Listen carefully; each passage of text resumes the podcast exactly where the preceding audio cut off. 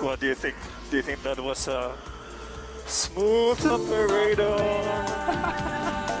Smooth operator. operator. I think that was the smoothest operation of my life. Yeah man. Hanımlar beyler Raskas'ın yeni bölümüne hepiniz hoş geldiniz. Programımızın ilk cümlesi Yunanca daire ya da halka anlamına gelen bir kelime olan halo, F1'de pilotun başını kavrayarak dış etkenlerden koruma işlevi görür. Evet abi. E, Halo Türkçesi hale, meleklerin başının üzerinde bulunduğuna inanılan e, o çember bir kez daha olağanüstü bir varlık olarak e, can bağışladı, can kurtardı. Müteşekkiriz bir kez daha bu teknolojiyi geliştiren, mühendislik harikasını geliştiren uzmanlara, F1 uzmanlarına. Evet gerçekten hafta sonu iki kez hayat kurtardı. Formula 2'de de pardon Formula 2'de de aynı şekilde bir kaza oldu. Körblerin üzerinden uçan bir araç Jack Doohan'ın üzerine konuyordu ki Halo yine hayat kurtardı orada. Valla çok ilginçti ya kaza hiç beklenmedik bir anda çok uzun süre habersiz bir şekilde bir de çok bekledik ya. Çok bekledik. E, zaten biliyorsun bununla ilgili çok net bir talimat var. E, herkes çok ciddi olduğunu ilk anda anladı. Hepimiz zaten seninle de yazıştık biliyorsun. İlk virajı uzaktan dik gören açıyla izliyorduk viraja nasıl girilecek. Sonra arkada soldan sağa fişek gibi geçen bir e, nedir kıvılcım topu gördük. Evet evet. Omuzuna doğru giden. Herkes eyvah dedi. F1 de reji de eyvah dediği için özellikle göstermediler. Sadece endişeli yüzleri gördük. Çok gerildik. Yani en yakın tarihten Groyan. Ee, sonra şu an adını hatırlayamadım. Charles Leclerc'in en yakın arkadaşı. 2018-19'da sanırım F2'de yarışan. Hı hı. Onu kaybetmiştik. O an, o gerginlik e, tarihten anlar modern F1'de hala can kaybını yaşayabiliyor muyuz tedirginlikleri neyse ki bunu bile kanamadı ki bir fotoğraf var. Çok gerçekten yani olayın şokundan çıkamadık hala.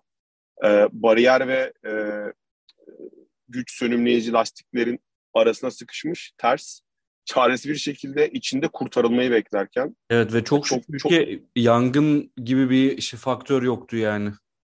Evet. Bununla ilgili bir meme de gördüm abi. Yangın dediğinde aklıma geldi. Ee, işte bütün güvenlik önlemlerini sıralamışlar. Ee, yangınla ilgili de bir diğer güvenlik önlemi Kevlar'dan yapılan e, yakıt tankları.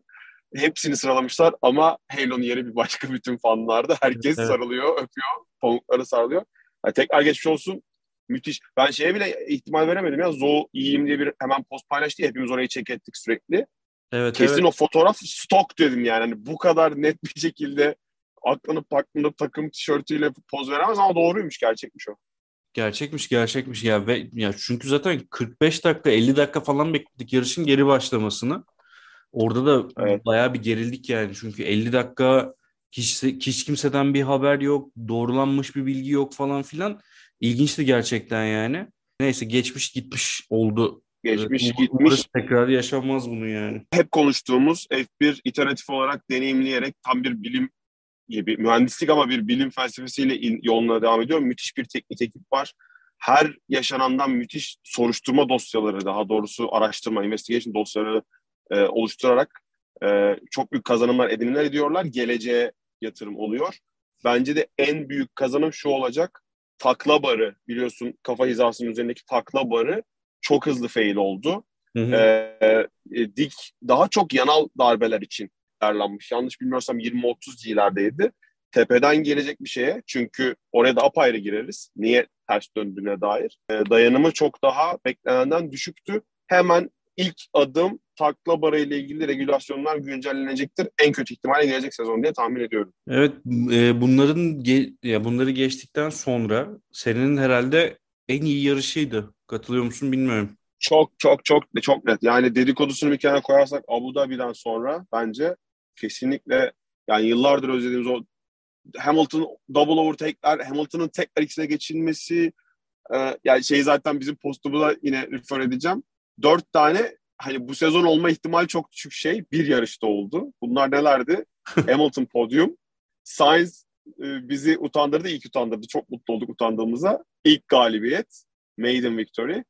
Latifi no DNF ve Mick kariyerinin ilk puanları. Hepsi bir yarış. Yani bu yarıştan daha ne bekleyebilirdik? Valla gerçekten özellikle güvenlik aracından sonraki kısım çok daha heyecanlıydı. Ama oraya gelene kadar e, bir sürü karar vardı yarış içinde. Verstappen'in bu arada aracına sıkışan parça yüzünden zannediyorum Tsunoda'nın bir aracından çıkan bir parça tabanına sıkıştığı için aracın performansı oldukça düştü ve e, Mick'le bir puan savaşına girdiler. Bu arada bu da bu sezon ikinci kez oluyor değil mi? Yani Verstappen'in sorunlu bir araçla sürüş yaparken Mick'le puan savaşına girişi. Ne kadar absürt şeyler yaşıyoruz üst üste. Ama yani yarış başladığında bu arada şunu es geçmeyeceğim yani yarış başladığında ikinci kez başladığında düzeltiyorum. E, Sainz'ın Verstappen'i öyle bir sıkıştırdı ki yani etme bulunma dünyası gibi bir durum oldu orada yani. Yarış dışı bile kalabilirdi Verstappen yani. Uzun süredir onu bu kadar sıkıştıran, o kadar zorbalayan biri olmamıştı yani. E, Sainz karakter olarak öyle olmasa da bayağı sıkıştırdı. Ama işte yarıştı. bunu istiyor abi. Bu riskler alınması gerekiyor. Ee, tabii, tabii. Çok mutluyuz ki o riski ilk defa bu kadar net aldı, temiz aldı ve karşılığını aldı. Ama ee, yarış içinde aynı... kaybediyordu bu arada.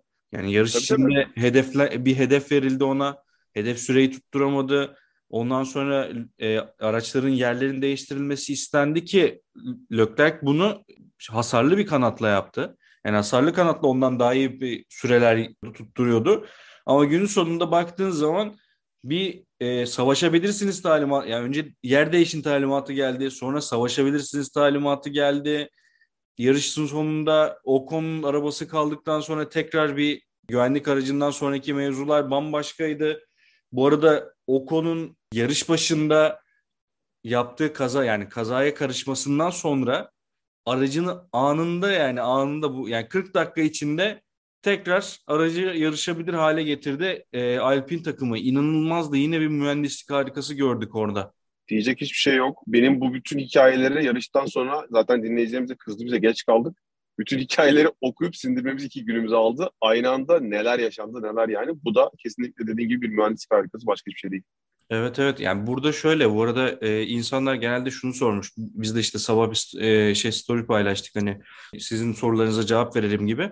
Gönderdikleri sorulardan bir tanesi de neden savaşa izin verdiler? Yani neden vermesinler ki? Yani şu anda Lökler 138 puan, Sainz 127 puan. Yani belli evet. bir birinci sürücü şeyleri yok hala bence. Evet. Bunu resmen yok, yok, açıklamadılar. Resmen açıklamadılar yani. E, dolayısıyla hala yarışı açık bir durum var ortada. E, ve hani şeyi de anlamıyorum. E, Sainz'la Lökler arasındaki o Lökler'e şey Sainz'a bir hedef süre verildi. Lökler yavaş gidiyor dedi. Ne yapmam gerekiyor dedi. Yarışmalı mıyız dedi. Yani bence şöyle bir şey var. Bir şampiyon adayı ya da şampiyon e, davranışı olarak Lökler'in geçmesini beklerdim. Takım emrini beklemeden. Ya bu kadar takım emrine tabi kalmamalı bir şampiyonluk adayı ya da şampiyonluk şöyle, bir pilot. Şöyle katılayım abi. Senin neden yarışmasındaki fikrine yüzde yüz katılarak şunu beklerdim. Tıpkı senin Carlos'un yaptıklarını anlattığındaki gibi talepkar olmasını, hayır bu daha iyi, şu daha iyi bir yönlendirmeye girmesini o durumdaki çok büyük mağduriyet, sonunda çok büyük mağduriyetle e, yarış tamamlamış olduğuna hemfikiriz. E, ya bence yanlış ama siz ne derseniz okey. Hani bence bu bunu duymak üzücüydü Charles fanları için. Biraz daha agresyon. Sen daha öncesini anlatıyorsun bu arada hani anları karıştırmıyorum. Ama o bir gösterge demek istiyorum. Tabii ee, ama biraz daha agres agresyon gö gö göstermesi gerekiyor yani rekabetçiliğinin e, yüzdeyi böyle anlarda veriliyor. Tıpkı Carlos'un oradan da bağlayalım istersen bir diğer neden o gün bugün oldu Carlos için. Abi nabız 200 işte bilmem kaç G'ler yiyor. Bir sürü drama yaşanmış strateji. Artık oradaki strateji tuşları insanın kafasına karışır yani. Zarlar sürekli atılmış. Serin kanlı bir şekilde ne yapmalıyım? Şu mu? Bu mu? A seçeneği, B seçeneği, C seçeneği. Ne kadar cool, soğukkanlı ve yönlendirici bir rol oynadı orada. Bu arada... 10 araba boyu. Okey şöyle... bırakayım. Ama hani hesabınızı yapın vesaire ki son bir şey de söylüyorum. Çok net bunu analiz etmişler. Ee, o an, o sarı bayrakların çıktığı an Aralarında 9.87 saniye var. O e, Leclerc'i alabilirdik. İkisini alamazdık.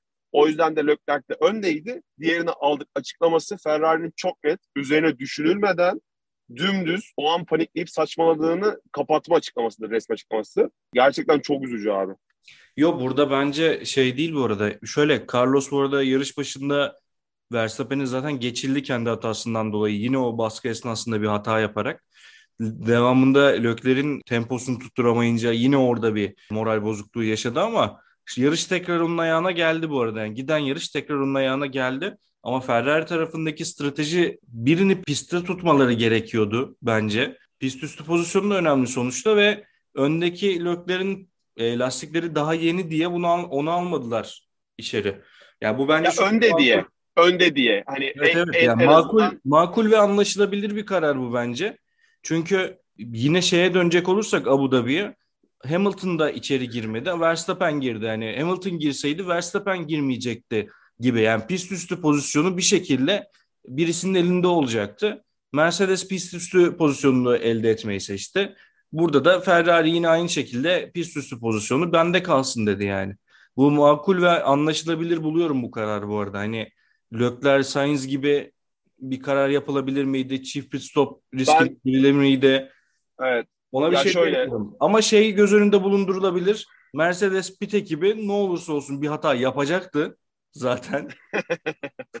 Ve hani pist üst pozisyonu bana zaten gelirdi diyebilirlerdi. Bilmiyorum onu. Ama bir taraftan da yine ayrı bir parantez açacak olursak hafta sonu yani pazar günü yarışta çok başka bir Lewis Hamilton vardı. Yani lastik yönetiminden tur zamanlarına kadar yani uzun zamandır şeyi duymayı özlemişiz yani. Lastikleri şu anda güçlü durumda.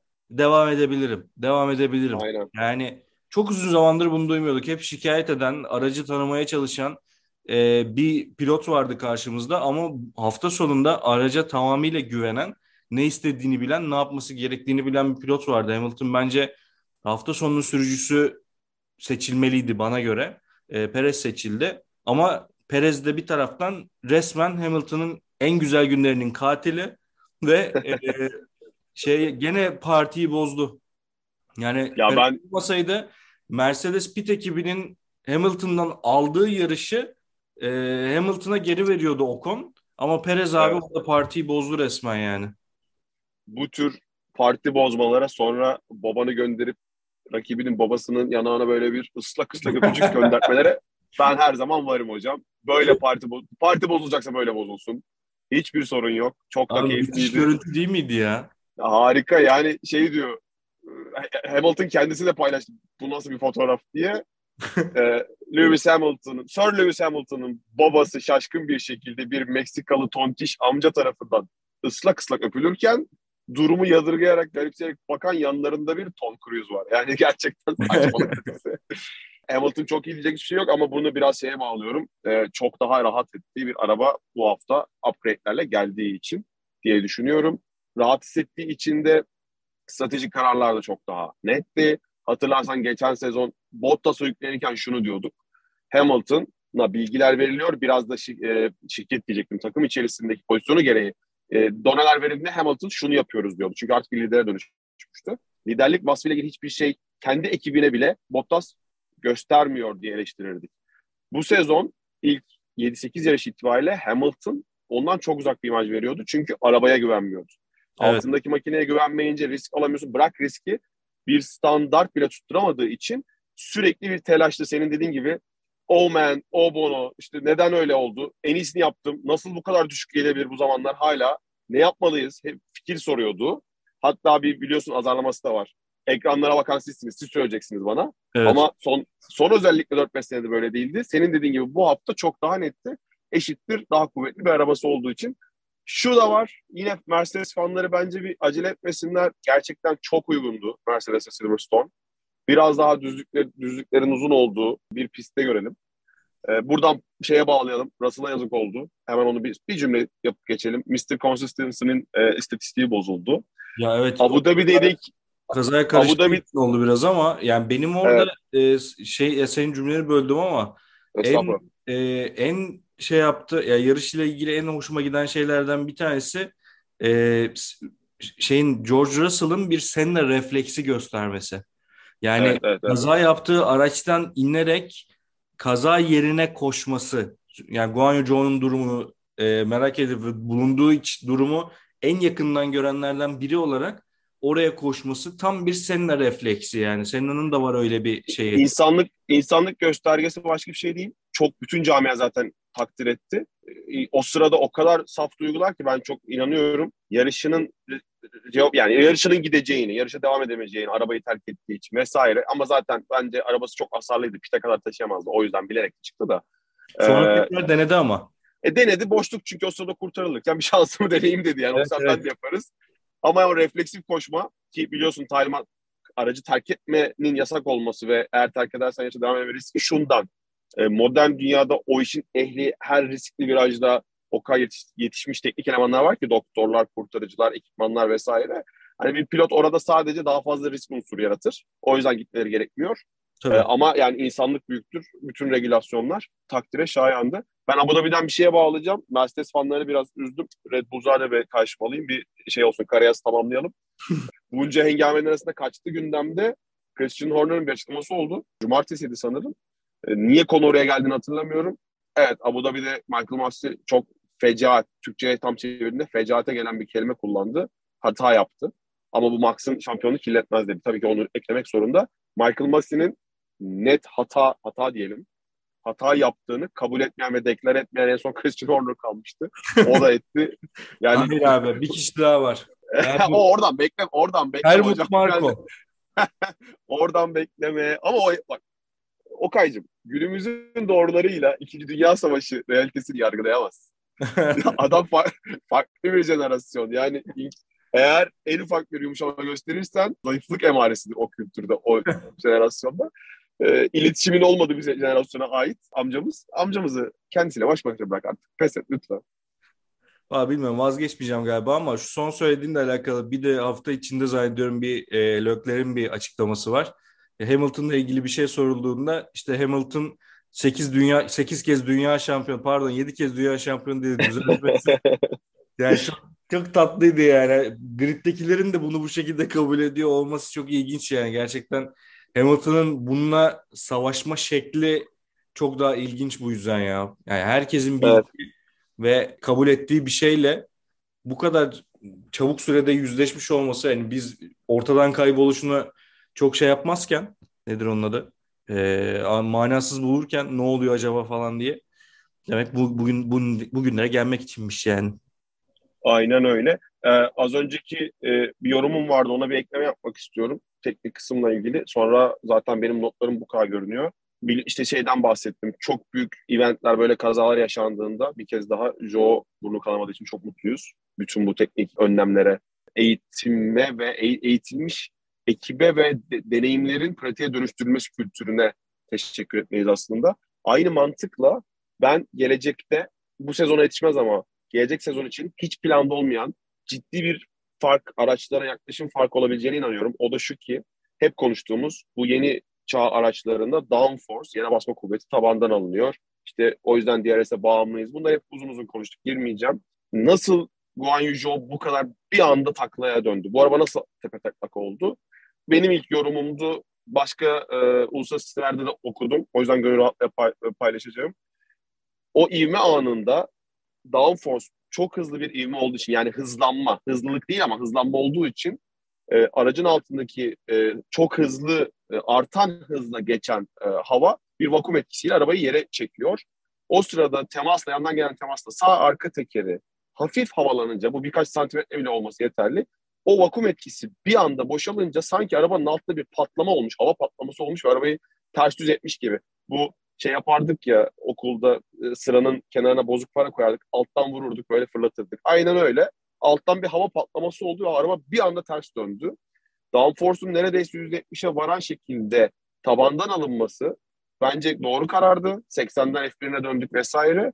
Ama böyle anlarda da hiçbir anda ciddiye dönüp normalde belki çok sıradan bir kaza, belki bir lastik patlamasıyla idare edebileceğimiz bir instant, bir sahne yani Allah korusun ölümlü bir kazaya neden olabilirdi. Downforce'un bu kadar tabandan olunmasıyla ilgili, e, oluşturmasıyla ilgili ya en azından bence bazı şeyler gözden geçirilebilir. Okay öyle düşünüyorum. Zaten bu taban şeyle ilgili e, bir problem olduğu konuşuluyor şu anda.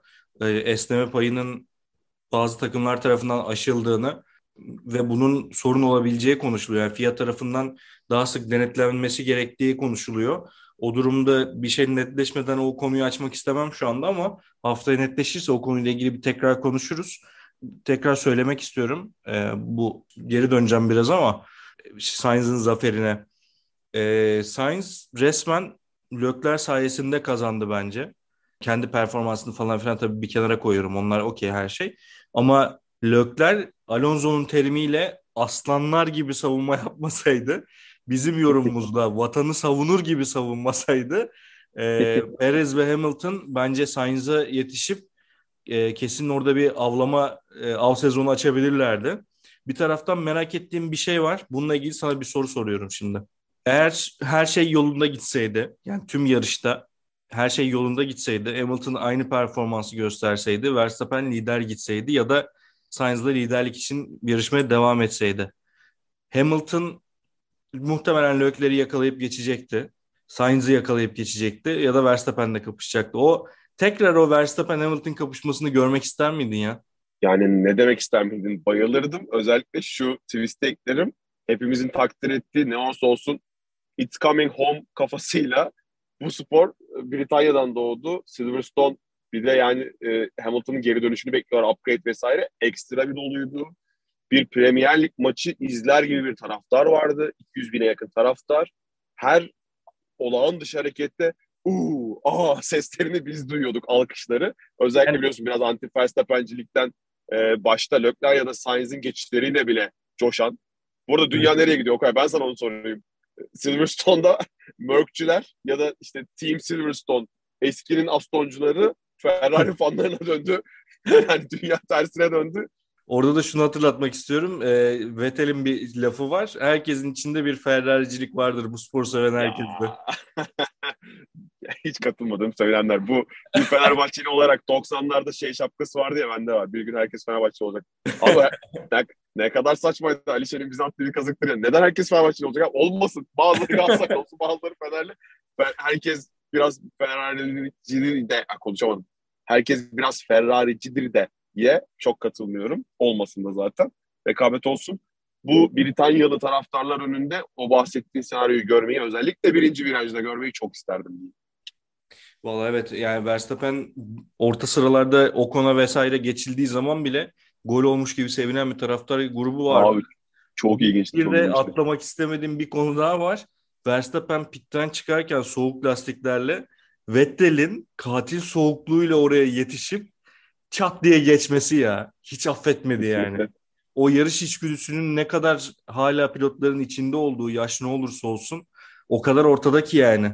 Yani normalde yanına Ve... yaklaşamadığı sezon boyunca bir araba ile o kadar uzak performans gösteren bir arabayla aynı sırada aynı e, ne diyeyim ona rekabet ortamında yarışıyor muyuz geldiği zaman iş olanları gördük yani hiç acımadı yani. Ee, Amerikalıların bir değişi var. Çok güzel bir an geldi. Müthiş bir orta açtım. Gol atacağım. Türkçe'ye çok kabaca çevirdiğinde şu, şu, şu, şu demek oluyor. Bize çok karşılığı yok da.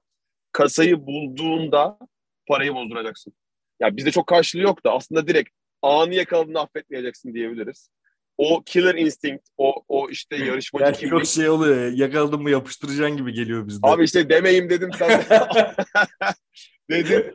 Ben Amerika'dan biraz ben burayım demiştim ama yani maalesef evet aynen öyle. Buradan da senin şu yorumuna bir daha pas atayım. Charles'ta henüz bunları göremiyoruz. Gördüğü, görmeye başladığımız gün o dünya şampiyonluğu gelecek. Görmediğimiz sürece Verstappen'de görüyoruz ki hatta senin son e, şeyine e, sohbetimizdeki notuna da dem vurayım. Bence güzel bir kapanış olur. Hamilton şey dedi biliyorsun Charles müthiş bir iş çıkardı. Onunla evet. o mücadelede bulunmaktan çok memnunum. Harika pilot çok mantıklı davrandı o anda. Ee, geçen yıl yaşadıklarından farklıydı dedi.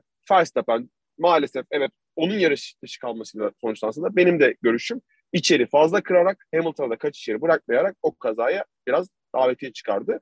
Evet. Ama kocaman bir ama bu agresyonu sezon boyu e, sürdürdüğü için ve Hamilton'ın biliyoruz hep konuştuğumuz biraz daha olgunluğuyla beraber e, sakin, biraz daha defansif o kont- şeylere, yüzleşmelere çok girmeyerek uzun vadede puanları toplayarak yani derbiler değil de Anadolu takımlarıyla yapılan maçlardaki 3 puanlara odaklanarak şampiyonluğu elde eden bir uzman. Leclerc de bunları yapmaya başlamaz ise bu kadar soft kalır ise o dünya şampiyonluğu pek gelmez.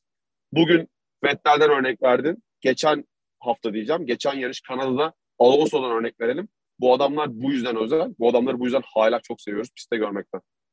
Abi evet yani sonuçta e, şu şeye tekrar attığım pasa Anadolu takımlarıyla yapılan maçlara dönecek olursak e, sezonun daha yarısına gelmedik ve hiç iddiası yok denilen Mercedes'in geldiği nokta bence rakipleri biraz ürkütüyor olabilir. Şeyde biliyorsun bu sezon geri döndü. Ne, ne odası deniyordu unuttum şu an. Şeyden yarışta cool down, cool down so- soğuma odası. Ee, pilot işte şeye giren ilk üçe giren pilotların biraz bir sohbet oluyor böyle bir dakikalık. Biraz evet, yapay evet, ama evet. Carlos'u tebrik etti Hamilton. Carlos şey dedi. So you guys officially back? Yani resmen döndünüz mü dedi. Yani görüyorum ki dönmüşsünüz. Hamilton cevap vermedi. Onun galibiyetini kutlamaya devam etti. Çünkü hala çok tepkili. Ama evet ciddi bir ilerleme kaydettiler. Tabii ki e, yani bu saatten sonra bilmiyorum bu kadar e, komple upgrade paketleri gelir mi? Genelde teamülen bu saatten sonra beklemeyiz. Sadece sezon arası fabrikada fine tuningler yapılır. Ee, ama en azından üçlü hani o hayalini kurduğumuz üçlü DNF'leri de hesaba kattığımızda e, üçlü geçebilir gibi görünüyor takımlar şampiyonası en azından. Bizim işimize gelir vallahi biz durumdan e, hoşlanırız ama hoşlanmadığımız birkaç durumda oldu hafta içinde. E, önce Yuri Vips olayı sonra ne, şey Nelson Piquet olayı yaşandı. Yine ırkçılık yakamızı bırakmıyor. Bırakmadığı gibi geçen hafta konuştuğumuz Yuri Vips olayında hani kariyerin ne olacak dedik ve e, evet. Vips de yola devam etme kararı aldı. Takım patronunun yaptığı açıklama da ilginçti yani ne kadar iyi bir insan olduğunu göstermesi için ona bir fırsat verdik diye ama yani bizde gene bir laf var. İyi insansa gitsin cami yaptırsın dediğimiz mevzu. Yani abi bu ya da... düşünceler bu, bu şekilde kolay kolay değişmiyor. Ama yani bu çocuğa bunun öğretilmesi lazım sadece. Yani biz de zamanında yanlış düşüncelere kapılmış olabiliriz. Yanlış şeyler yapmış olabiliriz. Bunun doğru şekilde öğretilmesi gerekiyor. Dolayısıyla hani bilmiyorum şu anda çok sıcağı sıcağına alınmış doğru bir karar mıdır ondan emin değilim. Ama tabii ki hani genç bir çocuğu kaybetmek istemez kimse bir taraftan da. Ama yaşını başına almış dünya şampiyonu olan bir Nelson Piquet'in de bunu yapması çok ilginçti. Bununla ilgili sadece bir şey okudum abi. Bir Verstappen'in zannediyorum ona yani destek veriyormuş gibi gözüken bir açıklamasının olduğu söyleniyor. Ama tek şeyi burada söylediği kelimenin aslında ırkçı bir söylem değil de yani nasıl söyleyeyim şimdi hani teşbihte hata olmaz da bizde hani modası, modası geçmiş bir söylem oldu. Çünkü o eski jenerasyona ait. Öyle bir şey söylüyor. Evet işte bizim, bizim de var ya hani böyle bizde hani normalde siyahi kullanılması lazım. Yani siyahi deniyor. Ya da işte onun yerine eski Abi, zenci deniyordu ya işte hani. Şimdi Öyle... senin Vips'le ilgili söylediğin şeyden bağlamak istiyorum. Çok güzel bir şey değindin. Öncelikle şu abi. Yuri Vips'in ikinci şans verilerek iyi bir insan olduğunu kanıtlaması, şansını almasından önce dışarıda koltuk bekleyip ve iyi bir sürücü, iyi bir pilot olduğunu gösterme şansını bekleyen herhalde yüzlerce belki binlerce genç var. Bu arada yani bence pardon, bu konuda çok pardon şey Red Bull genç şey e, genç yıldız programından çıkardığını açıkladı onu da söyleyeyim onu unuttum söylemeyi. Horner müthiş yönetti yani ya da Red Bull yönetimi ne dersen hemen fişi çektiler. Çünkü bu bu bu işlerin iyileşmesi ya da neden o barışma süreci çok uzun sürüyor. O ismin üzerinden o töhmetin kalkması çok uzun süre sürüyor. Resmi açıklamanın özür olsa da hepimizin içinde o şey kalıyor. O ne denir? Kamu vicdan deniyor ya. Evet. Ee, hiçbir şey değilse kamu çok uzun süre şunu söylüyor. Bu saatten sonra bu insanın düşünceleri değişmez. En iyi ihtimalle çok iyi saklar. Bu realite olmasa da. Zaten tam da bu süreçlerin yönetilmesi için e, halkla ilişkiler eylemi var, praktisi var. Yani professional, mesleği var. Düzgün yönetseydiniz.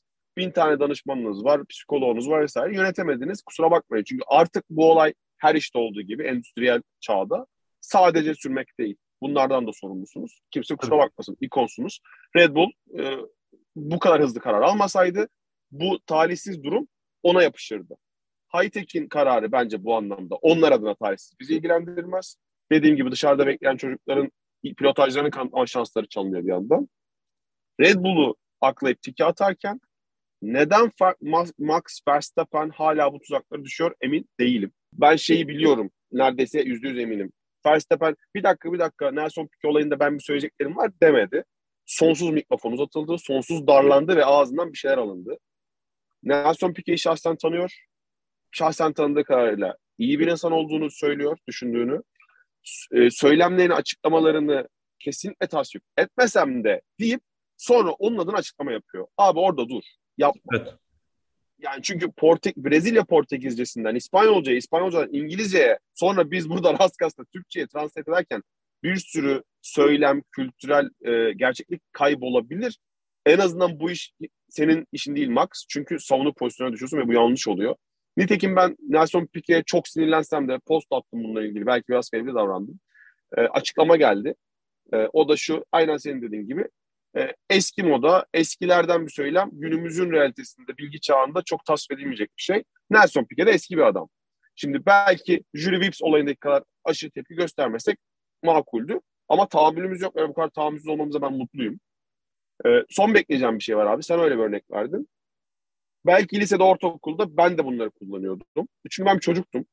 Şu an 36-37 yaşında bir ergin bireyim. Ee, öğrenmişliğim var. İşte dünyayı takip etmeye çalışıyorum.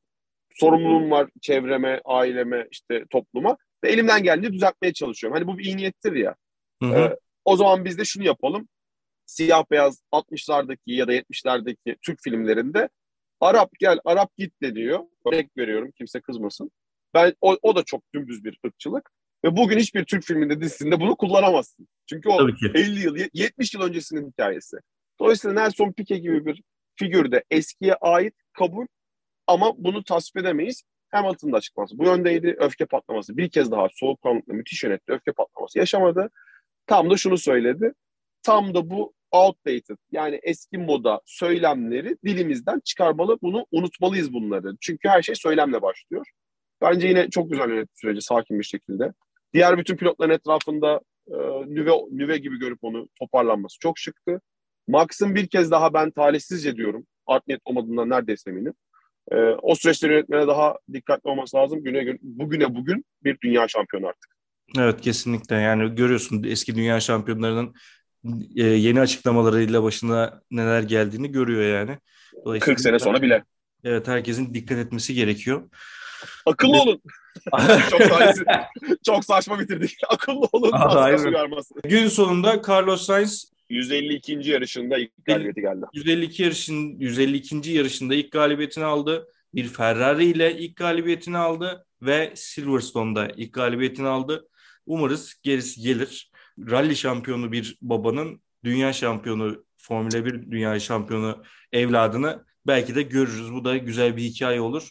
Mick ilk puanlarını aldı. Baba dünya şampiyonu demişken hemen akıllara o geliyor tabii ki. Vettel'in onunla ilgili arkalarında yarışı izlerken come on Nick come on diye e, bağırması arabanın içinde.